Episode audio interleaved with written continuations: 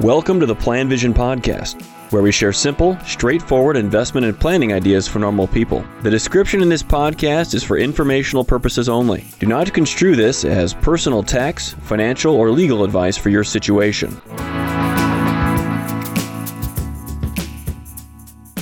Hello, Mark Zoril with PlanVision Podcast. I'll discuss today a way to help you, maybe help you arrive at how you should structure your asset allocation, your investments for retirees. This is yet another podcast that I've done just recently here where it's been promoted by specific conversations with clients. This idea, which is I, I do all the time anyway, just because part of my job is trying to work with folks on arriving at the right allocation. And there, there's information everywhere that they can get about this books, podcasts, blogs, plenty of information about how to structure an asset allocation model for a retiree. It's big consideration and lots of energy spent in the industry amongst professionals and amongst consumers on how to go about doing this. Important reason why people hire us. I think there's way too much energy put on. Maybe there's a right way to bring all these pieces together a right mix of stocks and bonds, add in a property, add in an annuity, buy some CDs, treasuries, try to get the right mix of value versus growth stocks. So you can pursue all of that, but I think it's too much. So I wouldn't go that far with that, but people can definitely spend a lot of time on this. But I want to talk about a risk here that you have when you invest for your retirement future. And how do you balance these two risks?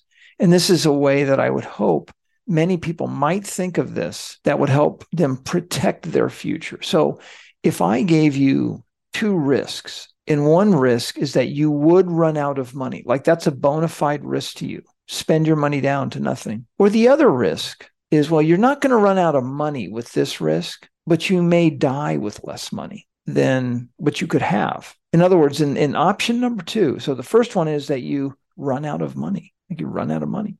The other option is, well, instead of passing away and having $2 million, you only have 1.2, but you don't run out of money. Which option would you pursue, would, would, would you select? That's a rhetorical question me. You would select the one where you wouldn't run out of money. That's the better choice as far as I'm concerned. You'd be willing to give up the potential for more money when you die with all the factors calculated in just to, to be a lot more confident that you won't run out of money. Why am I why am I presenting it this way? Because investors, I believe, do have an option. Maybe not a perfect option, but in the sense that you can guarantee these choices will work out this way. But my point is, is if you choose an option, if you can either go more conservative or more aggressive, and more conservative means more stability, less return, but more stability. I think what you're doing for yourself is you are reducing, and in some cases, maybe significantly reducing the risk that you would run out of money. You have more stability in your portfolio, less fluctuations.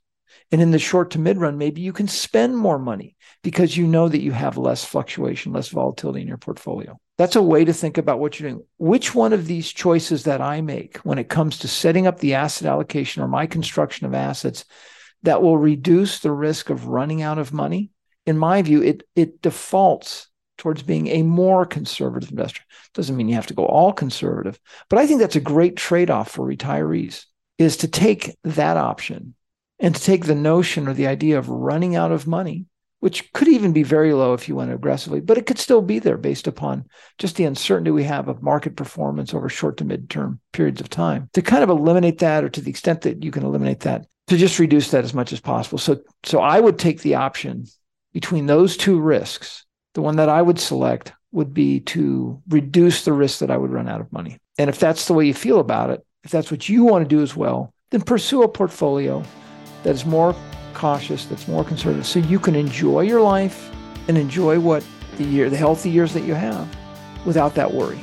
Thank you for listening to the PlanVision podcast. Let us know if you have any questions or comments on the topics covered.